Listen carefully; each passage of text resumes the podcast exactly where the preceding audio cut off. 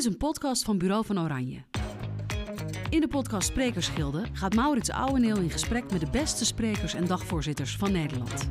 Wie zijn deze mensen die dag in dag uit voor volle zalen staan en daar anderen weten te inspireren en motiveren? En wat heeft hen ooit geïnspireerd om dit te gaan doen? In deze aflevering een gesprek met Martijn Aslander. Welkom eh, Martijn in de podcast van het Sprekersgilde. Ja, welkom in mijn huis. Je staat bekend als technologiefilosoof, auteur, spreker, verbinder, oprichter van vele initiatieven zoals lifehacking.nl en digitale fitheid. Als jij nou aan een kind van 10 jaar moet uitleggen wat jij dagelijks doet, wat zeg je dan? Ik ben aan het ontdekken, aan het spelen en aan het helpen. Dat is wat je doet? In de praktijk is dat waar het op neerkomt, ja. En is er dan nog een doelgroep die jij helpt? Um, nieuwsgierige mensen. Oké. Hey, om mij gelijk even een punt eh, te tackelen. Je strijdt al jaren om niet als trendwatcher te worden aangezien. Ja, hou op, schij uit. Ja, trendwatchers. Waarom wil je niet met deze term geassocieerd worden? Nou, als ik kijk naar de meeste trendwatchers, dan zou ik daar liever niet mee in één adem genoemd worden. En ik zie mij niet als een uh, trendwatcher. Uh, daar hebben we al te veel van, denk ik. Uh, wat ik probeer te doen is te duiden ehm, wat er aan de hand is en waar het naartoe zou kunnen gaan. Maar dat doe ik door dingen zelf te doen. Dus, dus uit eigen ervaring spreken, dingen aangaan en dan te denken, nou, ik heb dit ervaren en gezien, dat zou dat en dat kunnen bewegen. Uh, de meeste trendwatches die zijn vooral heel veel informatie aan het analyseren, maar die hebben de, wat ze vertellen niet zelf geïnternaliseerd. En dat vind ik ja, een gemis. Dus ik, um, um, ik kijk niet. Het klinkt nu alsof ik misschien met dit derde trendwatches kijk. En er zijn ook wel heus wel een paar goede. Maar um, er zit een verschil tussen een trendwatcher en een futuroloog. En uh, uh, um, het voelt af en toe alsof veel trendwatchers uit de heup schieten... kijken of ze iets eerder gezien hebben dan de rest... en dat gauw vertellen en daar geld mee verdienen. De, ik vind er te weinig gronding en duiding vaak in. En dat is iets waar ik mezelf niet zo graag mee zou associëren. En op een manier plakken ze dat al jaren op mij. Nou, dat mag. Alleen de pest is, doordat anderen dat doen... denkt Wikipedia dat ik een trendwatcher ben. En ik krijg het er gewoon niet vanaf. Oké, ja. Hey, heeft het ook te, te, maken, jij zegt net van, um, uh, ik wil het zelf ondergaan. Dus jij wil zelf onderzoeken eigenlijk uh, en daar wil jij mensen van bewust maken. Nou ja, als je zelf iets duidt, heb je zeggingskracht over wat je meldt. Je kunt wel zomaar wat zeggen. Maar als je geïnformeerd bent en je hebt het zelf ervaren, dan spreek je uit ervaring. En dan kun je dat extrapoleren. Dat is een ander ding dan een stukje lezen eerder dan de rest, dan vertellen wat je gezien hebt. Daar gaan we later verder over praten. Ja. Ik wou eventjes uh, terug naar een heel tijd geleden. Uh, jij besloot in 2001 het grootste hunebed van Nederland te bouwen. Wat was de gedachte hierachter? Um, ja, het is nu uh, ver genoeg en lang genoeg geleden om dat te kunnen vertellen. Um, ik heb het gebouwd voor mijn overleden stiefzoontje. Dus in 2000 overleed Maxime. Ik was toen een jaar lang was ik als een, zijn stiefpapa. Of bonuspapa heet dat tegenwoordig. En uh, hij overleed aan een astma-allergieaanval. En ik heb op iets van 100 meter van de plek waar hij overleed... als eerbetoon aan hem hebben we met z'n allen... Ja, ik moest wat met, die, met dat verdriet en die energie en frustratie... Uh, heb ik 14.000 mensen zo gek gekregen... om mij te helpen om het grootste hunebed ever te bouwen met de hand. Met alleen maar touw, palen en enorme stenen. En voor zover ik weet is dat het grootste hunebed ever. En het ging om het bouwen, niet om het bouwsel zelf. Uh, het staat er ook niet meer. Dan zou de archeoloog in de war raken over een paar honderd jaar. Maar dat was de officiële, of dat was eigenlijk de echte aanleiding. Die heb ik alleen nooit verteld aan iemand, anders kreeg ik het niet voor elkaar. Dus ik had uh, goede argumenten van, nou, samen hunebed bouwen is leuker dan naar een stapel stenen kijken. Uh, het is leuk om een, een, een, een eeuwenoud mysterie te ontrafelen. Dus ik had echt wel tien valide redenen bedacht waarom dat hunebed er echt moest komen. Uh, maar de echte reden was uh, Maxime. Oké, okay, dat is een heel mooi eerbetoon dan geweest. Ja, en daarmee was het ook heilig vuur. Dus ja, dat was een bizar project geweest. Heeft twee jaar gekost. Is even een van de aanleidingen van mijn huidige oeuvre. Ik heb een boekje geschreven een paar jaar geleden. En dat heet uh, Hoe bouw je een hunebed. Maar dat gaat eigenlijk over hoe ga je liefdevol uh, en creatief om met tegenwerking en tegenslag. Ja, want dat is mijn volgende vraag. Wat heeft dat je opgeleverd eigenlijk, het bouwen van een hunebed? En wat ben je daarin tegengekomen? Nou, wat ben ik niet tegengekomen? In, uh, in Drenthe, waar ik vandaan kom en waar ik ben opgegroeid... daar willen ze eigenlijk nooit echt iets. dus er waren op, op het hoogtepunt, geloof ik, drie actiecomité's tegen de bouw van het hunebed. Uh, de middenstand deed die mee. Het hunebedcentrum saboteerde de boel. Uh, dus zeg maar, iedereen waarvan je zou verwachten, die helpen wel mee. Die gingen allemaal de dwars tegen in. Dat je denkt, nou jongens, moet dat nou zo? Um, En daar blijmoedig in blijven, in plaats van gefrustreerd en moedeloos raken. Daar heb ik zoveel van geleerd. En als je dit eenmaal lukt, zo'n project doen, nou ja, dan kan alles. Dus dan, dan maakt het niet meer uit. Dus dan is er ook geen weg naar een baan of zo later of als consultant. Dat that just doesn't make sense. Als je dat soort dingen voor elkaar krijgt, in, uiteraard kun je niks in je eentje. Ik had een fantastisch team. Maar als je dat eenmaal hebt meegemaakt, is er geen weg meer terug. En dat is, heeft zich bewezen, want uh, daarna ben jij de rest ongeveer van alles uh, gaan doen. ja. ja. Jouw levensmotto is: wie zijn eigen weg gaat, kan door niemand worden ingehaald. Ja. Kun je daar eens even wat duiding bij geven? Ja, weet je, de, uh, mensen zijn zo gewoon uh, om vanuit alle onze angsten en onzekerheden die iedereen heeft op zijn eigen manier, uh, om te gaan vergelijken met anderen. Maar ja, als je gaat vergelijken met anderen, dan brengt het je niet zoveel, want dan ben je eigenlijk een ander aan het kopiëren. Je kunt wel stelen met je ogen hè, en geïnspireerd raken of impressies krijgen ja, probeer autonoom te zijn. Probeer te ontdekken wie jij bent en hoe jij morgen ietsje beter kan worden. Uh, voor jezelf en ook voor de wereld om je heen en voor je dierbaren. En een paar jaar terug kwam daar een heel leuk boek over uit. Uh, dat heet uh, van Chris Brogan. Het heet The Freaks Shall Inherit the Earth. Over dat als je gewoon eigen durft te zijn en je eigen quirks en onhebbelijkheden kunt omarmen en je eigen pad mag kiezen, ja, dan is dat een mooi pad. En dan denk ik dat je een hoop te melden hebt aan een hoop mensen. Want die uniciteit en die kracht van het zelf. Ik denk dat, het, dat de wereld daar mooier en beter van wordt. En zeker in een tijdperk uh, uh, van eenheidsworst, van AI, dingen die geautomatiseerd kunnen worden, is datgene wat jij zelf doet, is waar de waarde zit. En zo zitten wij ook hier. Want uh, we hadden even een voorgesprekje net. Je zei, joh, ik kan alle sprekers wel interviewen, maar ik ben de curator van deze lijst sprekers. Dus het is de lens waardoor jij naar de wereld kijkt, in dit geval naar het sprekersvak, waardoor we hier nu samen zitten. Dus jij brengt het ook mee in dit gesprek en, en dat levert mooie dingen op. We praten inderdaad in deze podcast met hè, de beste sprekers en dagvoorzitters van Nederland. Hoe ben jij zo in dit vak terechtgekomen? Nou, ik zie mezelf dus niet als de beste spreker. Uh, dat zeg ik met een knipoog. Ik ben wel een van de meest ervaren sprekers in Nederland. Dat, zover durf ik wel te gaan. Ik, ik ben net op les gegaan bij uh, Speak to Inspire. Want ik wil nou eindelijk wel een keer een goede spreker worden. En ik heb inmiddels door dat er een verschil zit tussen een ervaren spreker en een goede spreker. Want spreken is echt een vak apart. Laten we daar eens even op inzoomen. Jij, laten we de vraag even liggen wanneer je begonnen bent. Uh, wat heb jij gedaan om een goede spreker te worden? Nou, daar ben ik pas twee maanden mee bezig. Dus, uh, met die dus, opleiding? Ja, ja met dus, dus, dus, dus daar kan ik nog niet zoveel over vertellen. Ja. Uh, maar er zit heel veel in. Ja. Er zijn natuurlijk heel veel inzichten uit de vertelkunst. Uh, de reis van de held, Joseph Campbell, al die, dus hoe vertel je een verhaal? Maar er zijn ook heel veel theaterwetten die je domweg niet...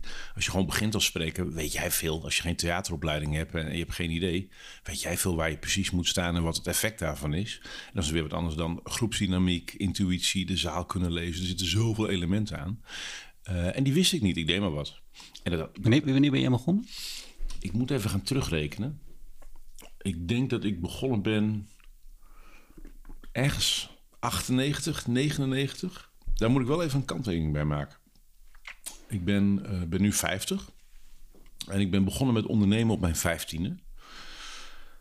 En ik begon met een buitensportcentrum. Dus dat was klimmen, duiken, mountainbiken, boogschieten, al dat soort dingen.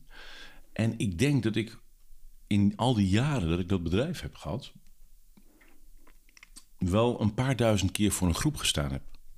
En voor een groep staan staat in uh, de top 5 van doodsangsten van mensen. Uh, sterker nog, wij zijn, uh, zeg maar grappend gezegd, genetisch doorgefokt om niet op een podium te gaan staan. Want iedereen die afgelopen 50.000 jaar in zijn eentje, onbeschermd, zonder wapens, tegenover een grotere groep mensen met misschien wel een andere mening heeft gestaan, die zijn vermoord. Dus die zijn generatie voor generatie, hebben wij geleerd, die zijn uit de genenpool gezeefd. Wij zijn genetisch getraind om dat niet te doen. Ik denk dat dat de echte reden is dat mensen zich heel oncomfortabel voelen om zich op een podium of op een zeepkist uit te spreken naar andere mensen. Dat is levensgevaarlijk in ons reptiele brein. In de praktijk valt het wel mee.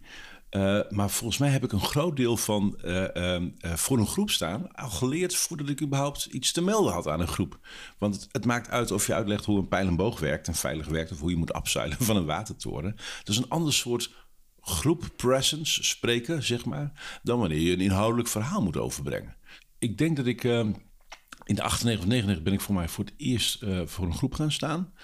En dat was echt classic, een epische ervaring. Ik woon in Drenthe en ik was net voor 300.000 gulden onderuit gegaan. Dus ik had min 3 ton op mijn rekening.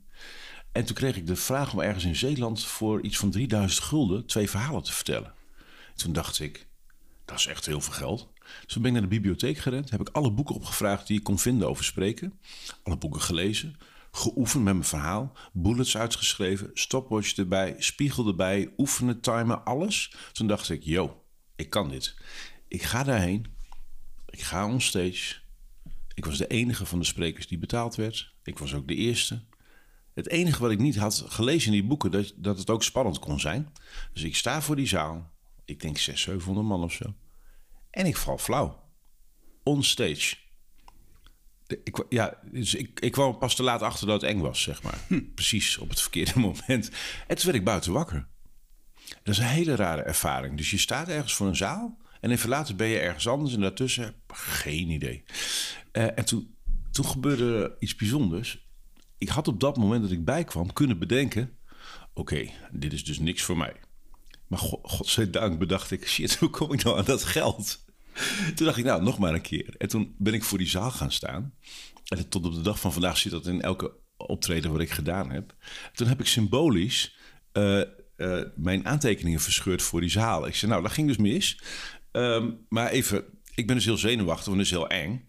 Uh, wie vindt het ook eng eigenlijk? Allemaal vingers. Ik denk, oh, mooi, ik heb interactie.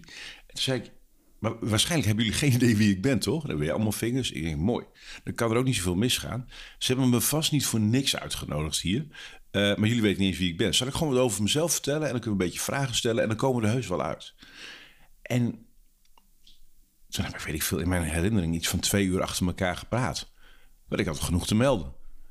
En, sinds dat, en dat is het laatste moment geweest waarop ik ooit een lezing, ik noem ze lezingen, optredens, whatever, uh, heb voorbereid.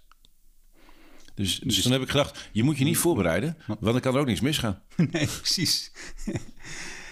uh, uh, en um, in andere dat was mijn eerste keer. En toen dacht ik, hmm, ik moet gewoon heel veel oefenen. toen heb ik twee jaar lang heb ik een, een zaaltje gehuurd in een boerderijtje in Drenthe. En heb ik allemaal mensen uitgenodigd. Kom maar langs. En wat gaan we dan doen, Martijn? Nou, ik ga vier uur lang praten over alles wat ik weet.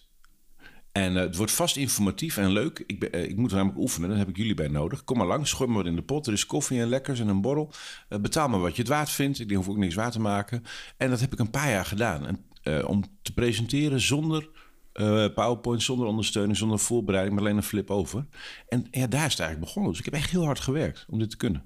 Ja, nou, dat is natuurlijk enorm opgevallen, want je, alle grote podia heb jij eh, denk ik wel, eh, wel gezien. Maar even terug naar die eerste keer. Je hebt daar natuurlijk dan wel ervaren dat het echt spreken echt een vak is. Ja, er zit echt een verschil tussen praten en spreken. Praten kon ik al. Maar spreken is, daar zit zoveel dynamiek in die zaal. Het is, ehm, en dat weet ik pas na al die jaren nu. Kijk, je hebt vorm, of stijl, je hebt inhoud, maar er is nog een derde. En daar hoor je nooit iemand over. Misschien jij in je podcast wel, maar ik heb nog niet gehoord. En dat is het vermogen tot het kunnen lezen van de zaal. Dat leg ik veel aan beginnende sprekers uit. Uh, er zit een groot verschil tussen een, uh, een grote zaal en een kleine zaal. Er zit een verschil tussen een hoog podium en geen podium. Er zit verschil tussen een podium dat hoog oploopt, heel stijl, met, uh, of een arena-achtige setting. Er zijn podia waarbij jij in het midden staat en de mensen in een vierkant of een rondje om je heen zitten. Er zijn hele brede zalen, moet je even van links naar rechts kijken, maar ook hele lange, diepe zalen. Al die elementen maken uit in het vermogen tot het kunnen lezen van de zaal. Dus er zit een energetisch ding bij, waarbij je moet kunnen voelen waar de groep is. En dat is heel hard werken, maar als je niet met PowerPoint bezig bent, want die gebruik ik niet, en je bent bezig met het lezen van die zaal, je doet stand-up zoals ik doe, dus een vrije vorm, dan kun je met je verhaal meebewegen alle kanten op. En, en die derde factor maakt voor een deel of het verhaal goed landt. Dus je kunt instuderen of je verhaallijn klopt. Je kunt je stijl kiezen, je props, je podium presence, eventueel plaatjes. Maar die, die laatste factor, daar hoor je niet zo vaak wat over. En um, ik vind de zalen het fijnst die ik zeg maar energetisch kan knuffelen. Wat bedoel ik daarmee? Uh, als de zaal heel breed is, dan kun je zeg maar als het ware je hand, armen er niet omheen vouwen en ze naar je toe drukken, uh, tegen de borst aandrukken. Dat lukt ook niet in een zaal waarbij mensen in plukjes door elkaar heen zitten en er allemaal gaten tussen zitten. Want dan is die collectieve energie, die heb je niet. En als ik die eenmaal heb, dan kan ik met wat er in de groep speelt. En mensen die lachen of dwars liggen, maakt allemaal niet uit wat er gebeurt. Daar kun je lekker mee spelen. En, en daar, zit daar zit echt de magie. Hoe lees jij een zaal? Heb je dan bepaalde mensen die je opzoekt van... goh, uh, ik, ik, ga kijken hoe dat uh, valt? Nee, het zijn, het zijn wenkbrauwen. Uh, het is hoe een grap valt. En dat heeft te maken met... je maakt een opmerking en dan kijk je... ligt de zaal stil of bewegen ze? hoe is de dynamiek? Ja, en dat begint al op de parkeerplaats buiten als je binnenkomt. Dus voor mij begint een optreden op de parkeerplaats buiten... Want iedereen die ik daar tegenkom, kan in potentie zo meteen vooraan de zaal zitten en een, een klote vraag stellen of een supporter zijn. It's all in the game. Op welke plek uh, komt jouw verhaal het best tot je recht? Wat vind jij fijne zalen? Nou, een van de fijnste zalen van heel Nederland vind ik uh, het Spand in Bussen.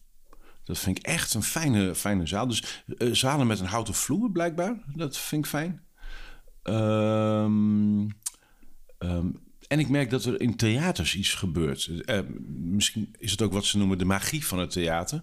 Blijkbaar zijn uh, de ongeschreven regels en wetten in een theaterzaal anders dan in een sportkantine, uh, een bedrijfszaaltje of whatever. blijkbaar mag je in het theater. Ehm, daar is een wet voor. Erik de Groot, die ik zeer bewonder, die heeft daar een boek over geschreven. Hij, zijn bedrijf heet De Wet van Thomas. En de Wet van Thomas luidt: wat mensen verwachten dat er gebeurt beïnvloedt wat er gebeurt. En in een theater verwachten mensen onbewust toch iets anders dan in een uh, congreszaaltje. En daar kun je dan mee spelen. En ik, spelen met zo'n zaal en met die, ene, die, dynamiek vind ik geweldig. Is dat spelen, is dat jouw grootste kwaliteit? Um, um, nou, eh, nee, ik denk mijn grootste kwaliteit is mijn extreme nieuwsgierigheid... die keer op keer mijn grootste angsten overvleugelt. Want ik ben net zo bang als iedereen. Alleen mijn nieuwsgierigheid is groter. En ik ben dus iemand die zijn uh, angsten toetst. Kijken wat er gebeurt. En dan heb ik het geluk. Het ergste wat er kan gebeuren namelijk, bijna het ergste, is flauwvallen. Dat heb ik al gehad. Nou, dan heb je nog kotsen voor het podium. Uh, uh, voordat je op moet. Dat heb ik daar ook al 30 keer gehad vroeger. dat valt mee tegenwoordig. En toen dacht ik, oh, dat zijn de zenuwen. Maar toen, legde een, een, een, een topvoetballer, nee, een top hardloper legde uit. Nee, Martijn, dat is geen zenuwen dit is wat wij noemen wedstrijdspanning. Je staat op het punt een topprestatie te leveren, uh, of een topinspanning te leveren. Uh, prestatie komt achteraf pas. En wat je lijf dan doet, je moet plassen, je moet poepen, je moet kotsen. Wat je lijf doet, doen ook wedstrijdsporters van tevoren, die lopen leeg. En waarom? Alles wat in je lijf zit, wat energie kan uh, verstoken, zorgt ervoor dat die energie niet naar je brein kan om te doen wat je te doen hebt.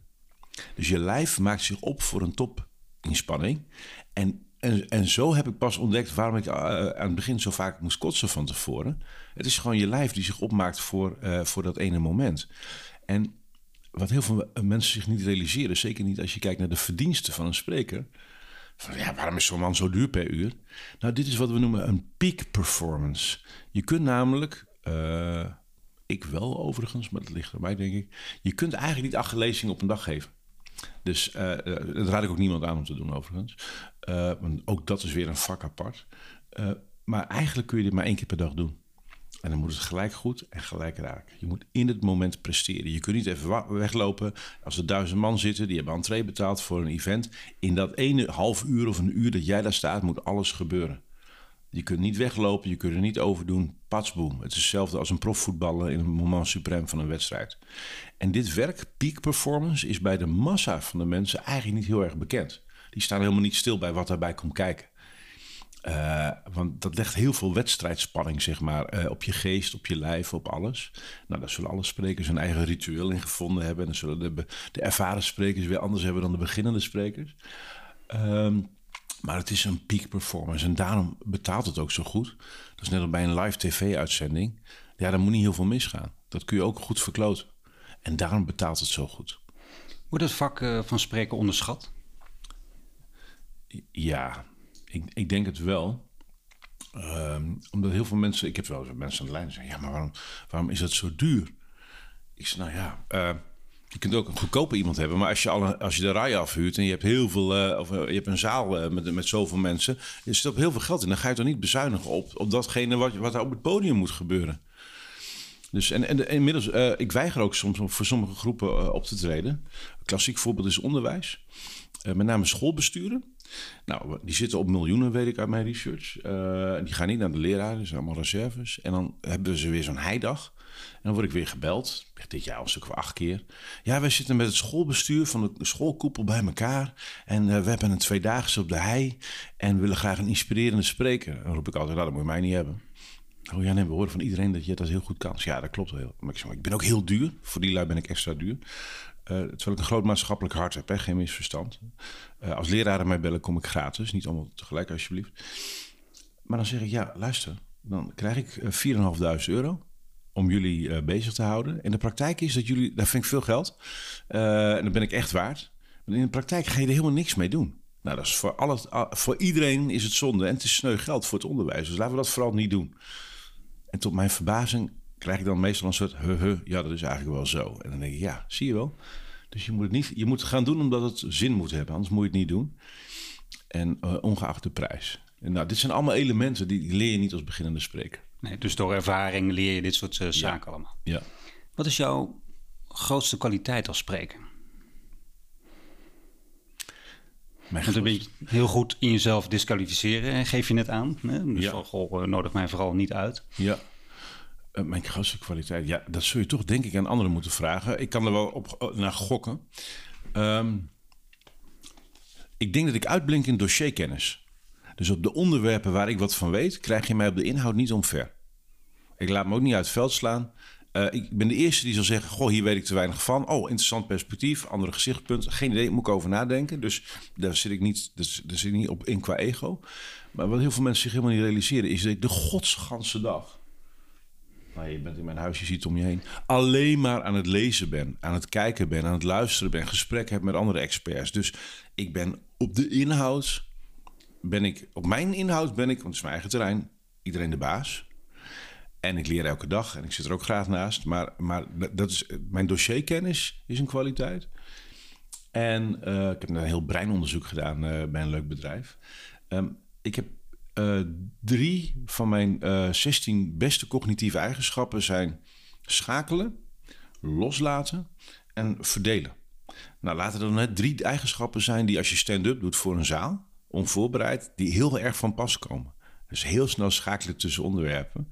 Ja, en de grap is, ik ben helemaal geen podiumbeest. Dus ik, ik vind eigenlijk, ik heb, heb ik twee jaar geleden pas ontdekt. Het staat nu op mijn linkerarm getatoeëerd, Born to Create. Ik vind dingen creëren tien keer leuker dan op een podium staan.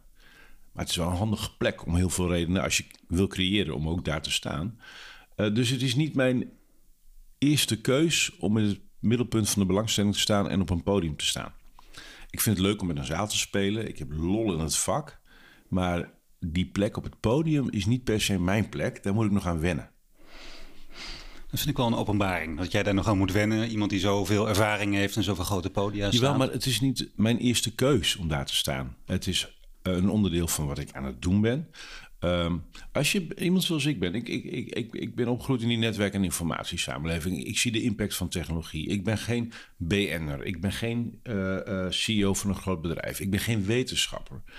Types als ik moeten tien keer harder werken om een statement te mogen maken. Want wie ben jij dat jij dit mag zeggen? Dan moet je inhoudelijk de boel op orde hebben. Uh, en veel dingen die ik doe, daar heb ik netwerk voor nodig. Dus het leuke van een lezing, van een optreden is je komt andere boeiende types tegen op het podium, anders hadden ze die niet uitgenodigd. De dagvoorzitter heeft een breed netwerk, is ook altijd interessant. De lui die je hebben geboekt, hebben blijkbaar invloed genoeg om jou te kunnen boeken. En de lui die interessant zijn, komen meestal naar jou toe in de coulissen of na tijd, in de pauze. Dus als je ideeën bedenkt, en dat vind ik het leukste wat er is, dan is zo'n podiumplek een fantastisch middel om je ideeën te toetsen, te verfijnen, te leren verkopen, te verspreiden. Uh, en ook om een netwerk te bouwen waarmee je dingen in beweging kan krijgen in de samenleving. Want dat is wat ik het allerleukst vind om te doen. En dat je er toevallig ook nog goed voor betaald wordt, dat is mooi meegenomen. Want daarmee financier ik als het ware mijn research. Dus mijn optredens zijn niks anders dan een fundingsmachine. Niet voor mijn salaris, I couldn't care less. Maar om mijn research te financieren. Dus ik denk dat van mijn lezingopbrengst gaat naar research, communicatie, transport en hardware. Kijk, en, en, want in die zin, uh, iemand zei wel eens: eigenlijk ben je een hele gekke hoogleraar, Martijn. Want uh, een hoogleraar die uh, doet onderzoek, nou dat doe ik ook. die heeft een vakgroep om zich heen, die heb ik dan niet, want ik heb die funding niet. Ehm, die publiceert, dat heet op mij bloggen of een boek schrijven. en die oreert. Dat is eigenlijk, leid ik het leven van een, een onderzoekende wetenschapper die publiceert.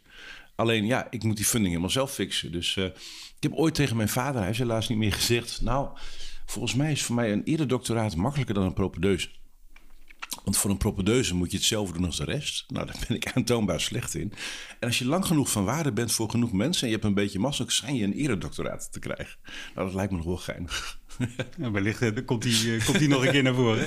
Ja. Thema's uh, die voorbij komen in jouw lezingen gaan veelal over de impact van de technologie op de samenleving. Ja. Kun je eens een paar concrete voorbeelden daarvan geven? Uh, van ontwikkeling op de samenleving. Nou ja, wat heel leuk was. Uh, ik was dus onlangs bij het tienjarig bestaan van Speak to Inspire en stond Wanda de Kanter op het podium. En uh, Wanda de Kanten uh, kennen jullie misschien als uh, de, de, de, de, de fanatieke longarts. Die, nou ja, bij haar in de praktijk mensen naar, de, naar de boodschap... U, gaat dood uit het raam sprongen en zelfmoord pleegde. Deze longarts heeft zoveel slachtoffers van roken voor haar neus zien sterven en ellende zien aandoen... dat ze dacht, dit moet anders. Nou, die zat bij mij in de zaal ooit. Uh, dat was in de tijd van Easycratie, het boek dat ik schreef.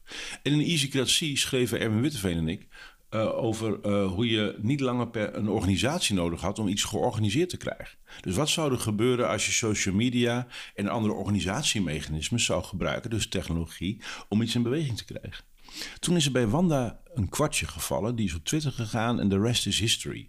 Ik sprak haar twee weken geleden, nadat ze op het podium stond. Toen zei ik, hey Wanda, ken je me nog? Ze zei, Martijn Aslander, ja, ik zat bij jou in de zaal. Toen dacht ik, ik heb helemaal geen organisatie nodig om dit probleem aan te pakken, die rooklobby. Ik moet gewoon een zwerm bouwen. Nou, de rest is geschiedenis. Dus, dus, dus dat is een mooi voorbeeld van iemand die ik heb weten te raken met mijn ideeën over hoe je technologie kan inzetten uh, voor the greater good, om dingen in beweging te krijgen, en die dat is gaan doen. Nou, een ander mooi voorbeeld is uh, de hashtag durf te vragen. Die heb ik ooit bedacht. Niels Roemen en Herman Dummer hebben durf te vragen bedacht. Maar met Niels en ik uh, bedacht van één keer...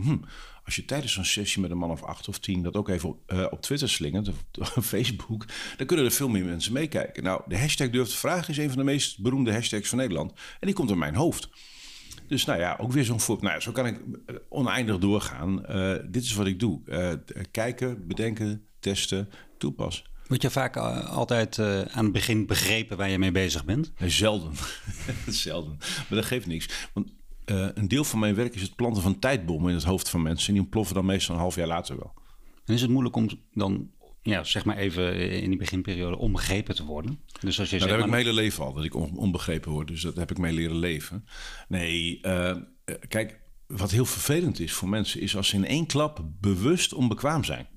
En dat is wel een kwaliteit voor mij. Ik kan liefdevol een zaal mensen in één klap bewust onbekwaam maken... zonder dat ze boos worden.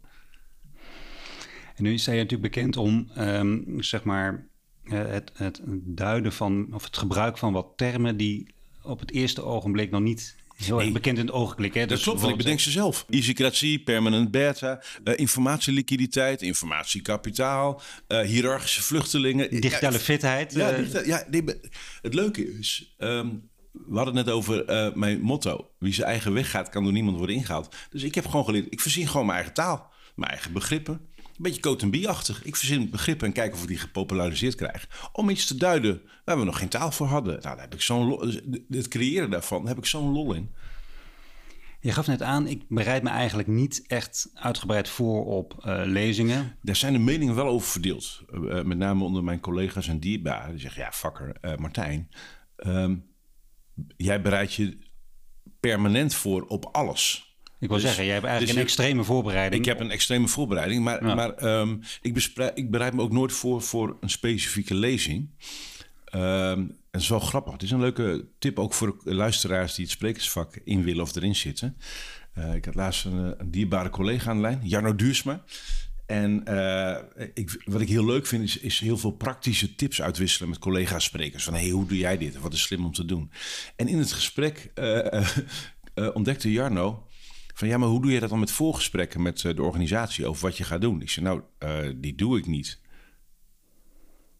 En toen was het heel lang stil aan de lijn. Zei, even overnieuw, Martijn. Jij doet dus geen voorgesprekken met de organisatie? Ja, dat klopt. Hoe dan? Nou, daar heb ik een toverspreuk voor ontwikkeld. Als je heel eerlijk bent, in de meeste gevallen ehm, is het onzekerheidsreductie van een onervaren organisatie die ritueel gezien even contact wil met de spreker. Kom je echt? Heb je er zin in? Snap je dit? Dus na, ik denk 1500 keer, heb ik een toverspreuk ontwikkeld voor mezelf. eh, waarmee ik elk voorgesprek met welke organisatie ook kan terugbrengen naar drie minuten. Hier komt hij. Hallo, hallo, ja. We zitten dan in, in een call of zo. Want fysiek afspreken is natuurlijk helemaal waanzin als het niet nodig is. Dus dan heb ik drie mensen op de speaker staan. En ja, ja, we zijn van die, die organisatie. We hebben jou geboekt te spreken. Ja, leuk. Nou, wat fijn dat jullie er allemaal zijn. Eh, mag ik voor we beginnen een aanname toetsen? Nou, dat mag eigenlijk altijd wel. Ja. Zeg, nou, meestal word ik gebeld eh, als er aan het begin of aan het eind van de dag een zaal met mensen aan het denken moet worden gezet, aan het lachen moet worden gemaakt en flink in de war moet worden gemaakt over de impact van de netwerk- en informatiesamenleving en de toekomst van werken en organiseren dankzij technologie in het bijzonder. Is dat ook hier het geval? Dan is het even stil. Ja, ja, ja, ja, dat. Ik zei, nou, dat kan ik. De laatste 2500 keer ging dat goed. Dus daar moeten we maar een beetje van uitgaan. Hebben jullie verder nog vragen?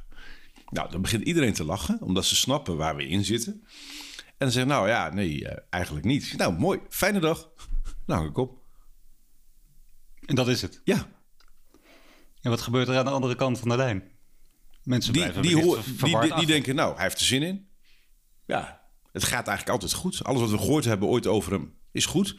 Nou ja, dan moeten we daar maar vanuit gaan. En dan zeggen we, ja, als je nog onzeker bent, hè, je hebt een nummer, je mag gewoon even bellen, hè? geen probleem. Maar, dus als je nog nieuwe dingen hebt die je wil vragen, dat mag altijd. Maar ja, eh, volgens mij valt niet veel te bespreken, want het is een zaal met mensen. En ja, heel eerlijk, mensen die gedragen zich doorgaans ongeveer hetzelfde. Dus maakt niet uit of ambtenaren zijn of politiemensen of bankiers. Die hebben allemaal last van dezelfde dingen, want het zijn gewoon mensen. En daar heb ik toevallig verstand van, anders hadden jullie mij niet gebeld. Dus als ik nou gewoon mijn best doe, beloof ik dat het goed afloopt. Dan ben ik natuurlijk programmamaker. Ik heb eh, heel veel eh, sprekers eh, gesproken vooraf. Eigenlijk de meeste sprekers spreek ik inderdaad ook. Ja. En dan ja, geef je toch wel vaak aan waarom deze dag überhaupt georganiseerd wordt. hoe het verdere programma eruit ziet. welke Ja. dingen er spelen bij de opdrachtgever. Ja, nou, wat fijn. Dat hoef jij niet te weten. Nee, nee, want in de praktijk maakt het voor mijn performance niet uit. Dat gezegd hebbende, ik neem mijn vak wel heel serieus. Dus ik heb wel eens weken dat ik 14 lezingen in een week heb. Dus die ga ik helemaal niet voorbespreken. Dan, ga ik ze door elkaar halen. Dus wat werkt, is op het moment dat ik daar naartoe reis... dat is soms gewoon met een eh, chauffeur, anders is het niet te doen... of in de trein er naartoe... dan kijk ik even, waar ga, wat ga, waar ga ik eigenlijk heen? Hier thuis moet ze altijd heel hard lachen. Wat heb je morgen? Ik zeg, geen idee. Het enige wat ik namelijk altijd doe is eh, de dag van tevoren kijken... hoe laat moet ik van huis weg, zodat ik op tijd ben bij de eerste. Daarna zie ik wel. Dus dan ga ik naar de eerste. En dan kijk ik, nou... Dan kijk ik op- de website of zo. Nou, wat leuk. Oh, die spreker is er ook. Oh, leuk. En dan ben ik daar en dan begint het. Ik ga zo snel mogelijk met mensen praten. Hallo, mag ik wat vragen? U bent hier toch vandaag, ja? Ja, jullie zitten straks bij mij in de zaal en ik moet een verhaal vertellen. Ik weet nog niet wat ik ga doen, dus wat zou je fijn vinden om te horen? Nou, en dan, eh, ik heb altijd 10, 15 lui in de zaal al gesproken voordat ik het podium op moet. Dan loop ik naar de techniek en zeg jongens, dit wordt echt zo'n leuke dag. Ik ga namelijk mijn best om ervoor te zorgen dat jullie de allerleukste tolk krijgen die je in tijden gezien hebt. Want als ik jullie bezig kan houden, nou, jullie hebben natuurlijk alles al gezien, dan komt het goed. Nou, dan heb je in elk geval de gunfactor mee. En dan heb je de lat voor jezelf hoog gelegd. Nou, dan moet ik inderdaad naar de play. En dan ben ik er klaar voor. En dan, oh, dan ga ik nog even naar de dagvoorzitter. Wat heb je van mij nodig om jouw ding te kunnen doen? Oh, fijn dat je er bent. Dan ga ik naar de organisator en dan zeg ik... Wanneer is het gelukt, mijn stukje? Dan en dan. Kom goed. Nou, that's it. En jij gebruikt eigenlijk het moment dat je daar bent extreem. Ja, en ik heb eh, nog een truc. Eh, de eerste zes minuten ben ik niks aan het vertellen aan de zaal, maar allemaal vragen aan de zaal aan het stellen. Hallo, ik heb er zin in. Wie van jullie heeft afgelopen tijd bij mij in de zaal gezeten? Nou, het antwoord is nul, meer, heel veel. En daar heb ik dan een heel ritueel voor ontwikkeld. Leuk. Wie heeft geen flauw benul wie ik ben? Huppakee. wie, zijn jullie vrijwillig of moest het van de baas? Nou, dus ik ben zo, ik ben zes, zeven minuten lang ben ik die zaal aan het dollen. Maar de grap is, die eerste zes minuten ben ik eigenlijk met hele gerichte vragen de zaal naar mijn hand aan het zetten. Ze hebben hun vingers al opgestoken of niet. Ze hebben gelachen, ze kijken moeilijk. Ik heb, ik heb de aandacht. Ik ben met ze aan het spelen. En eh, ja, dan is die zaal van mij. En dan weet ik ongeveer wat de baseline is van hoe snel ik mag praten, hoe langzaam ik moet praten, waar het heen moet. En dat uh, pas ik aan terwijl ik praat. En is dat het lezen van de zaal wat je, wat je eerder zei? Ja, ik vergelijk dit stuk van mijn werk wel eens met uh, het leven van een uh, singer-songwriter.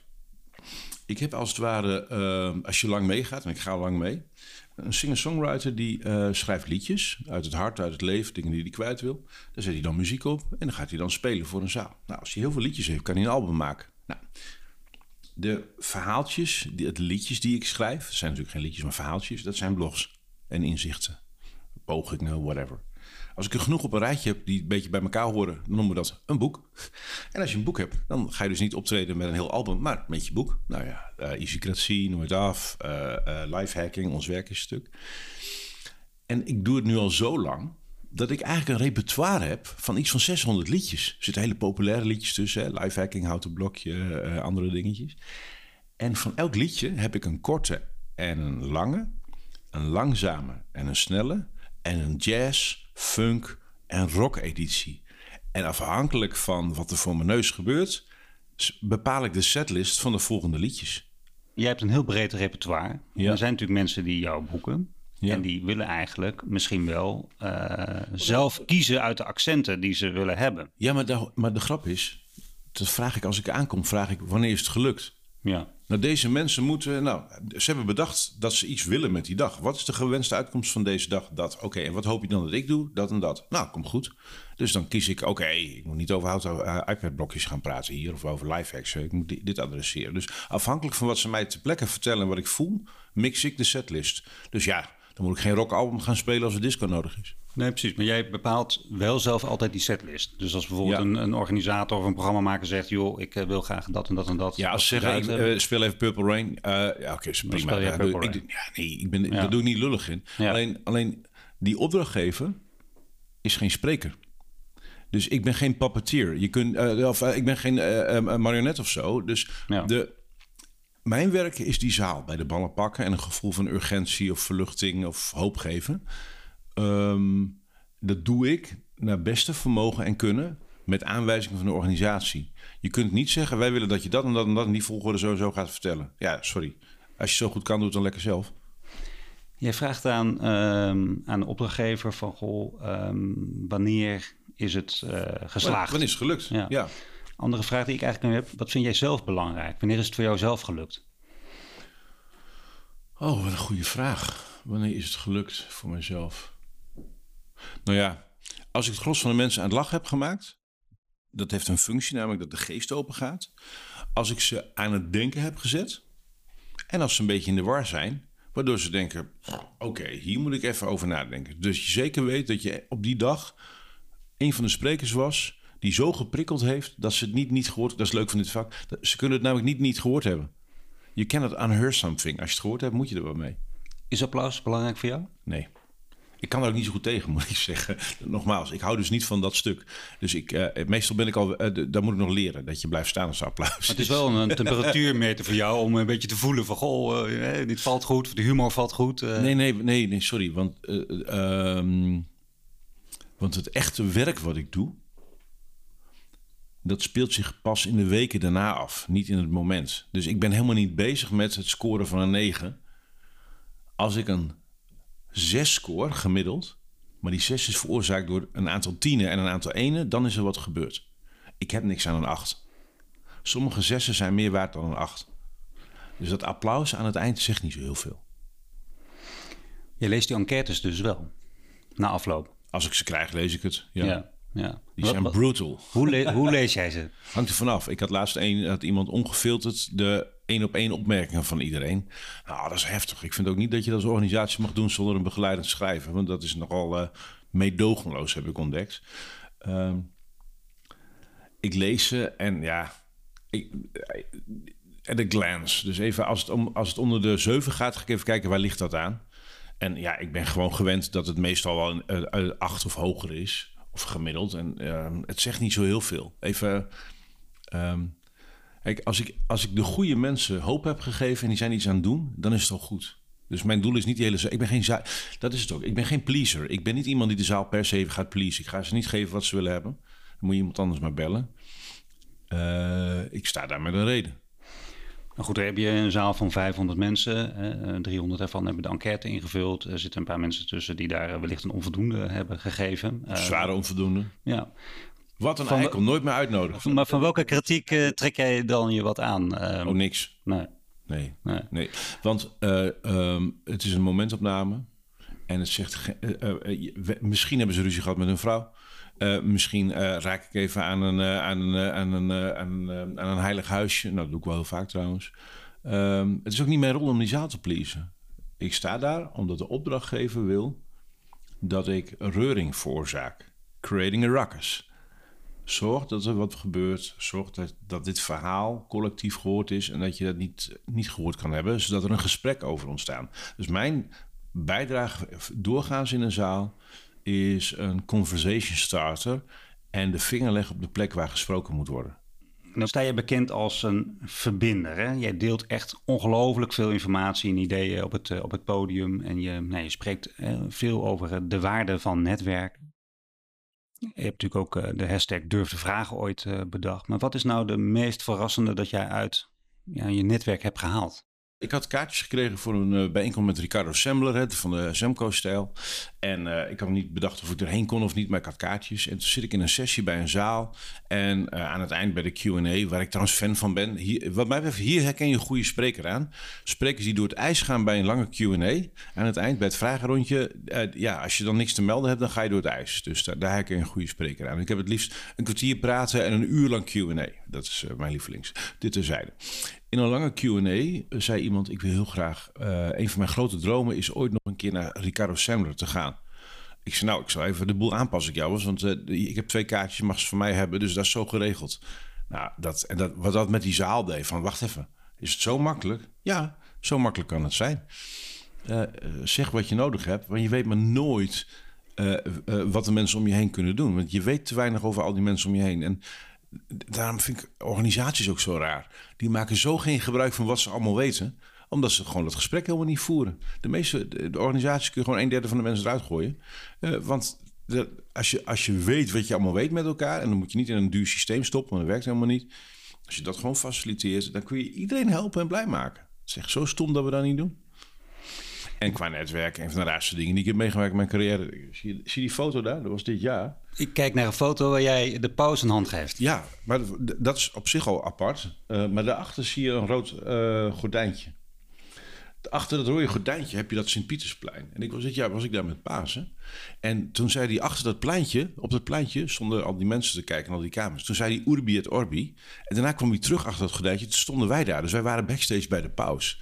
Ja, dat zijn dingen die zeg maar, in, in dit vak, daar kom je niet zomaar. Dat heb ik echt te danken aan mijn sprekers eh, eh, presence. Dat je via via dan op plekken komt die je totaal niet kan vermoeden. Ik, ik, ik heb de JSF-piloten in Nederland. Heb ik getraind op vliegbasis Edwards in eh, Amerika. Dus elke als een F-35 langs vliegt, daar zit er boven iemand in die bij mij in de zaal zat. Eh, alle commando's van Nederland, eh, daar hebben we er 400 van of zo. Die weten wie ik ben. Eh, dus de, de MAF eh, in Zuid-Afrika, in Teheran, in China. Ik heb op zoveel plekken talks gegeven.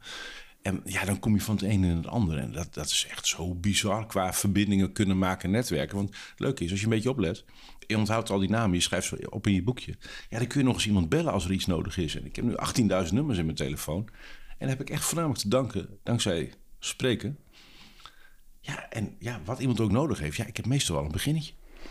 Dan sta je bekend om ehm, zoveel informatie te kunnen verzamelen. En daar gebruik jij allemaal hele handige hulpmiddelen voor. En dan schrijf je ook altijd hele mooie blogs eh, over. Mhm, dank je. Ehm, kun je eens uitleggen hoe je dat zo de jaren hebt opgebouwd? Ja, nou ja, kijk. De meeste, eh, eh, ehm, hoe moet ik dat uitleggen? Geld is zeg maar een hele, de, de bekendste vorm van kapitaal. Sterker nog, als het woord kapitaal gebruiken, denken we doorgaans aan geld. Eh, Maar het is monetair kapitaal met zijn eigen dynamiek. Uh, als je niet uh, genoeg hebt, kun je niet beginnen. En als het op is, moet je stoppen. Dat was vroeger zo. Maar dankzij die netwerk- en informatiesamenleving, daar gingen onze boeken Easycratie en Nooit Af vooral over. Heb je niet per se meer heel veel monetair kapitaal nodig om iets in beweging te krijgen. Nou, de verdienste van social media, alle nadigheid ten spijt, is dat het in feite toegang biedt tot sociaal kapitaal de optelsom van iedereen die jou kent, plus je reputatie op basis van je gedrag. Dus het is iets van je gunfactor. Het vergroot de kans dat iemand ja zegt. Sociaal kapitaal kent een andere dynamiek dan monetair kapitaal. Maar er is nog een vorm van kapitaal. Uh, en ik noem dat informatiekapitaal. Je zou kunnen zeggen dat van de netwerksamenleving sociaal kapitaal de currency is. En dat van de informatiesamenleving informatiekapitaal een currency is. En wat ik zo fascinerend vind al heel lang, is dat we eigenlijk helemaal niet bezig zijn met onze informatieliquiditeit. Het vermogen om de informatie die we ooit vergaard hebben snel te kunnen vinden, te kunnen filteren en te kunnen delen met een ander. En de grap is, als je veel informatiekapitaal liquide hebt, kun je de hele tijd iemand helpen met wat voor vraagstuk of kans of probleem dan ook. En dan krijg je dus sociaal kapitaal. En het leuke is, als je veel informatie, sociaal kapitaal hebt, krijg je ook weer meer informatiekapitaal. En als je dat ook weer liquide weet te maken, krijg je nog meer sociaal kapitaal als je het weggeeft. En als je dat goed doet, heb je bijna geen monetair kapitaal nodig. Dat betekent dus dat je dingen in beweging kan krijgen zonder financieel risico. Nou, dat is echt super vet. Nou, dat vind ik fascinerend. En dat betekent dus dat ik echt er bovenop zit bij alle tools. Ik kan niet programmeren, ik vind computers eigenlijk stom.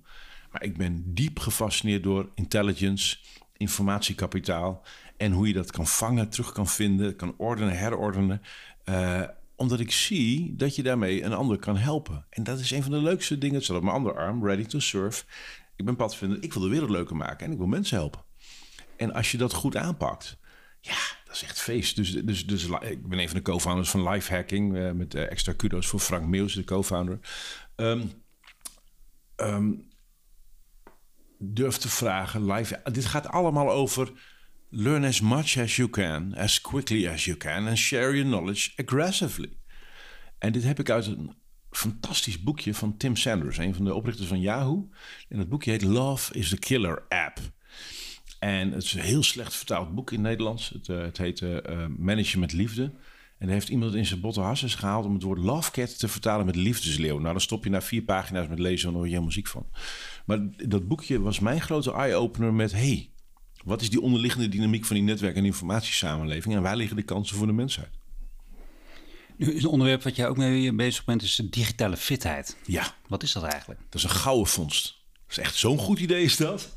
ja, um, ik kwam erachter uh, je hebt ze ook allemaal gezien, alle sprekers die erover praten. Ik kwam erachter dat we uh, tien jaar lang was het gewoon prijsschieten in de sprekersmarkt met verhalen over technologie. En hadden we mooie woorden bij. Hè? Dat heette vroeger dan het nieuwe werken, uh, digitale transformatie, digitalisering, hybride werken. Als je heel eerlijk bent, het zijn allemaal bullshit begrippen. Allemaal lege, holle containerbegrippen waar je echt helemaal binnen kan lopen als spreker of als trendwatcher. Maar waar Petra van administratie en Erik van de receptie, die ook in de zaal zitten, geen zak aan hebben. Het zijn lege, holle containerbegrippen, waarbij het handelingsperspectief voor de gemiddelde luisteraar nul is. Dus dat betekent dat we een hoop geld verplaatst hebben, een hoop lucht verplaatst hebben, een hoop aandacht gegeven hebben. Maar het is er niet beter op geworden. Dit is mijn waarneming na 15, 20 jaar technologie in de wereld van werk. Er was ons altijd beloofd dat die robots en automatisering ons werk leuker, makkelijker en beter zouden maken. op dit moment bestaan er mensen die e-mailen en werken met elkaar verwarren als woord. Die denken dat mijn werk is e-mailtjes beantwoorden.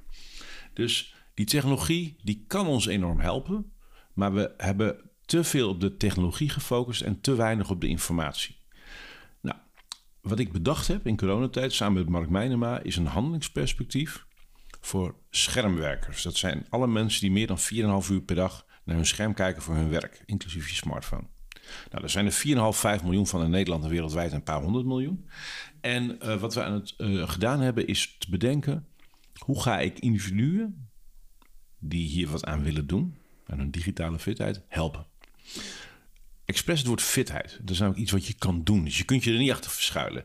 Je wordt niet fysiek fit van kijken naar een hardloper of een boek le lezen over sport. Je moet iets doen.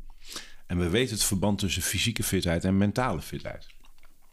Maar ik denk dat voor 4,5, 5 miljoen schermwerkers in Nederland er een verband bestaat tussen hun mentale fitheid en hun digitale fitheid. Dus het is een, een framework, een, een, open source project. Uh, uh, het is een platform. Nee, niet open source, het is een non-profit. waarbij we alle kennis die wij hierover hebben, hebben opgeschreven, opgenomen, gefilmd, boeken geschreven. En die kun je vinden op ons platform, digitalefitheid.nl. En wat ik doe is vijf jaar lang proberen Nederland digitaal fit te krijgen omdat HR-mensen houden niet van knopjes, dus daar leer je niks. Die gaan je niet helpen in, in dit stuk oplossen in je, in je leven en in je werk. IT'ers, uh, die snappen mensen niet zo goed, dus daar moet je ook niet zijn. Dus die komen niet verder dan een cursus Outlook. En informatieprofessionals kijken te veel van boven naar beneden met AVG en security en de wet openbaarheid bestuur en zo. Of wet open overheid. En die leren dus mensen op de werkvloer niet om te gaan met informatie. Dus een van mijn grootste missies op dit moment is mensen leren dat informatie, jouw eigen informatie, of het nou professioneel is of privé, maakt niet uit, is een enorme bron van kapitaal. En als je niet leert om dat te hanteren, kun je, niet, uh, uh, ja, kun je geen hefboom opzetten en kun je er geen anderen mee helpen. Dus dit ben ik nu mensen aan, het, uh, aan het leren.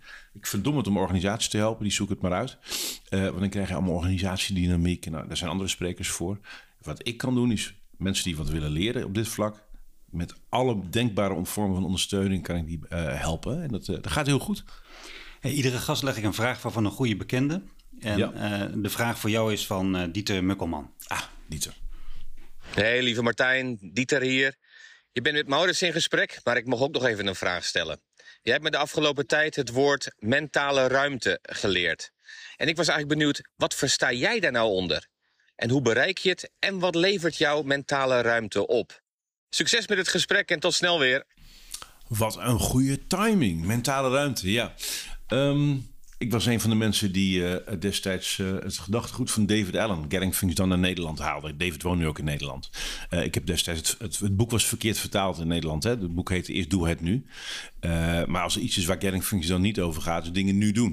Het gaat namelijk over strategisch uitstellen. Nou, David schreef in 2001 al dat als je de hele tijd aan dingen moet denken, dat je niet over dingen kan denken. Dus met een vol hoofd kun je niet meer zo goed nadenken. Nou, sinds 2001 is het alleen maar erger geworden met alle prikkels die we om ons heen hebben, gevraagd en ongevraagd.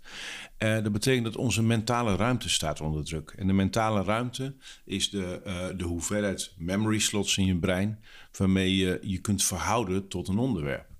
Als jouw brein overbelast is, en heel veel prikkels krijgt. Nou, daar heeft Mark Tichelaar natuurlijk fantastische dingen over geschreven. Um, dan, uh, dan ben je overbelast. En het allereerste dat er sneuvelt met een vol hoofd, veroorzaakt door mailtjes, vergaderingen en zeker videobellen, moet je echt mee stoppen, is dat je vermogen tot het, uh, het kunnen uh, onderscheiden van hoofdzaken van bijschaken sneuvelt. Nou, dat is, dat is een ramp. Want als je geen hoofdzaken van bijzaken meer kan onderscheiden, dan ben je de hele dag druk, maar niet per se met de goede dingen. Dus je krijgt geen gevoel van voortgang. Uh, je hebt geen gevoel van betekenis en, en, zinvol, uh, ja, uh, zinvolnis. Dus dat, dat, dat is allemaal niet zo handig. Dus, dus wat we bij digitale fitheid zeggen, we hebben maar twee doelen. Productiviteit, niet interessant. dat is een besmet woord aan het worden, want Nederlandse werknemers willen niet nog productiever moeten worden van de baas. Wat we nodig hebben is denkruimte. Uh, het gekke in Nederland is, is dat we aanwezig zijn in een gebouw, een computer bedienen, uh, praten met mensen, bilateraal, vergadering, uh, projectgroep, whatever. Dat telt als werk. Een computer bedienen telt als werk, aan een telefoon hangen telt als werk. In het gras liggen, naar de wolken kijken, wandelen, douchen, valt niet onder werk. Als je heel eerlijk bent, um, de beste ingevingen krijg je als je even niet focust op wat je aan het doen bent. Einstein zei ooit, je moet 99% van je tijd stoppen in nadenken over wat is precies het probleem en 1% in de oplossing. En we doen al die schermwerkers, die zijn 99% aan oplossen en 1% aan het nadenken. Dat is logisch, want hun hoofd zit vol. Dus bij digitale fitheid hebben we twee doelen. Wij willen één, dat mensen hun mentale ruimte kunnen terugclaimen. Dat is niet zo moeilijk voor uh, als je dit gewoon aangaat. Dan hebben we goede, goede oplossingen voor die ook echt werken.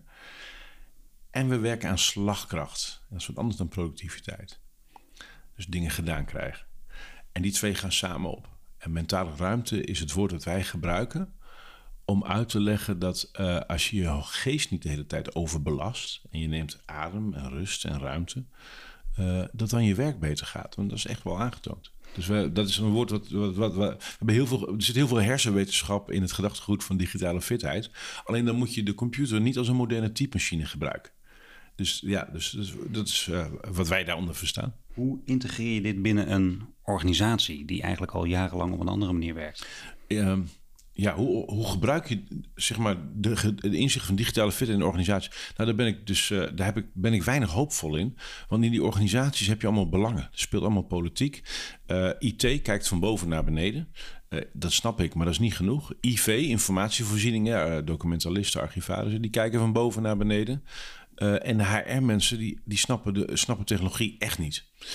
Uh, dus in die driehoek is dit enorme vraagstuk waar mensen elke dag mee worstelen, is gecreëerd. Dus werkdruk, werkbelasting, burn-out, uitval, werkgeluk, werkplezier, duurzame inzetbaarheid, levenslang leren, slagkracht en innovatie blijken allemaal aan dezelfde dingen vast te zitten. We hebben niet geleerd hoe het is om kenniswerker te zijn. En niemand heeft ons ooit geleerd om met informatie om te gaan.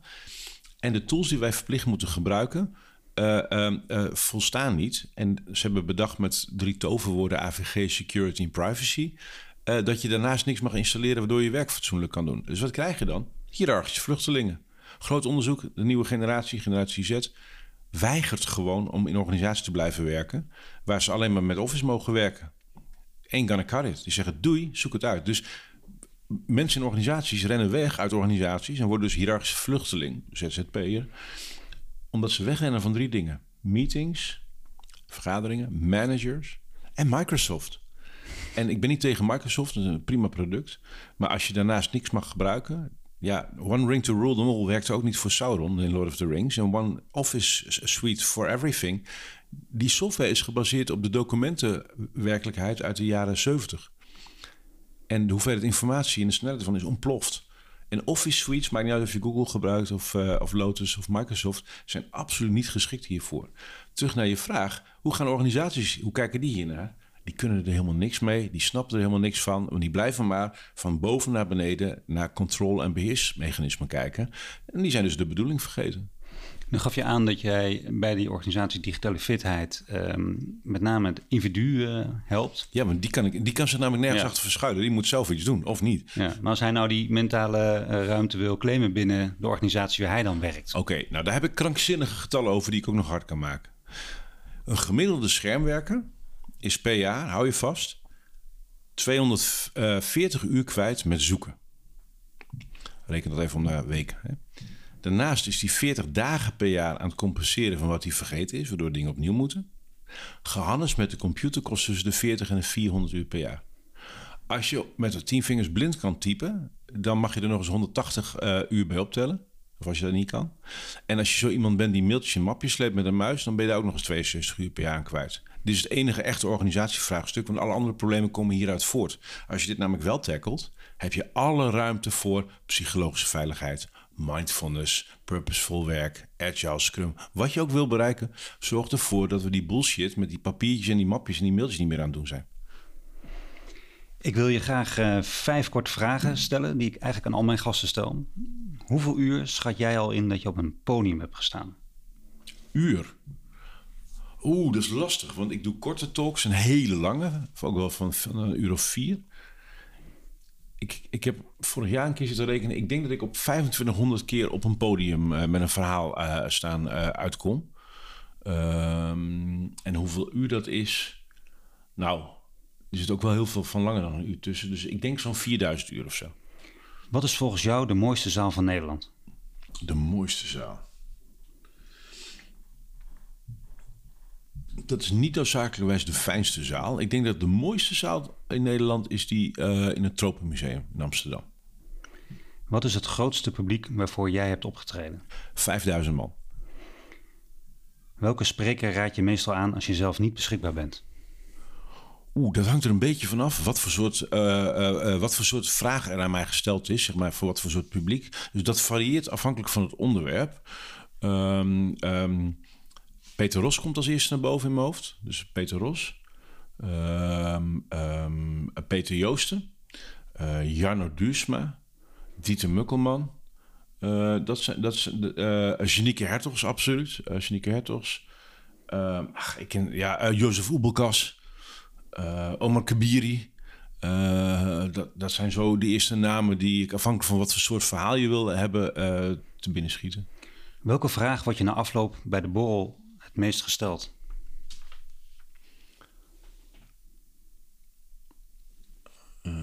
welke? Wat een goede vraag zeg. Wat is de meest gestelde vraag? zullen eigenlijk allemaal. Ik heb uh, tegenwoordig een QR-code op, uh, op het grote scherm. Niet iedereen is handig met QR-codes nog, ondanks corona.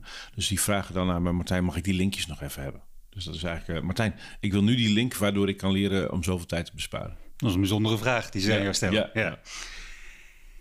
Jij noemt even een aantal sprekers waar jij, ehm, waar je zo contacten mee, mee onderhoudt. Heb jij veel contact onderling met andere sprekers in het vak? ongelooflijk veel. Ik denk dat ik zeker uh, 10, 15 sprekers per week telefonisch of append spreken. Dus ik organiseer ook etentjes voor sprekers. Ik breng mensen bij elkaar. Vergeet niet, ik heb natuurlijk Permanent Bed opgericht. Bridging Brain Stack and Culture. We hebben 1500 uh, talks gedaan in 7 jaar tijd. Met allemaal nieuw talent, wat later een enorm carrière heeft genomen. Peter Joosten voorop. Um, dus ik, ik, denk dat ik een neus heb voor goede verhalen. En voor mensen met veel potentie on stage. Dus die begeleid ik veel. Uh, die bellen met hoe werkt ik, hoeveel moet ik vragen, hoe pak je dit aan, uh, moet ik wel of niet een offerte doen, uh, hoe werkt dit spel? En ik vind, ja, dat vind ik ongelooflijk leuk om, om al die kennis die ik heb, om die te delen met collega's. Dus we hebben veel contact, ook met ervaren sprekers, mensen die je al jaren kent, maar waar je dan pas na acht jaar een keer echt contact mee maakt, zoals onlangs Arend Ardon.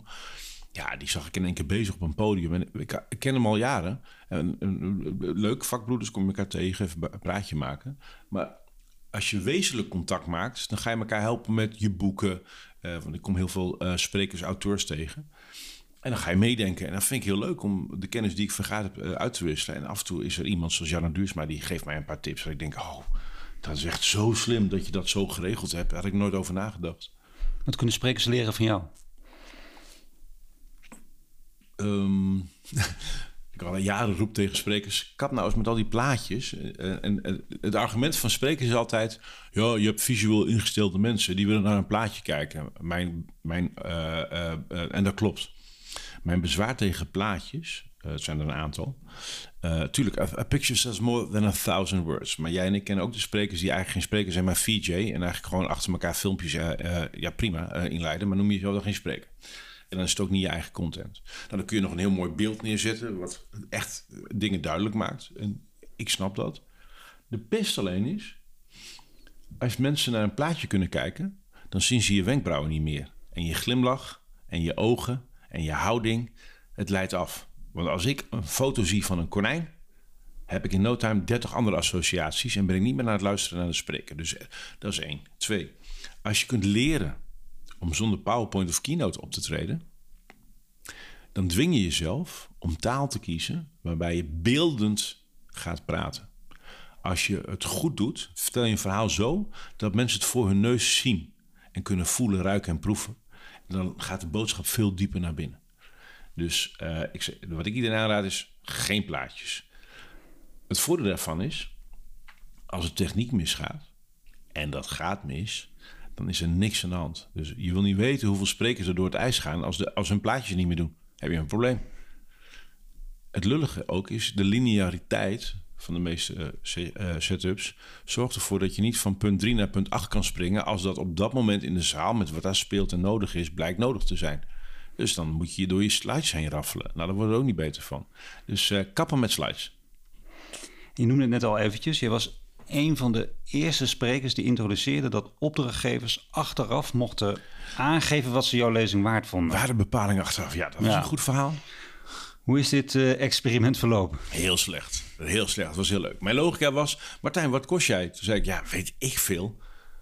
Uh, ja, dat kun je toch pas achteraf zeggen?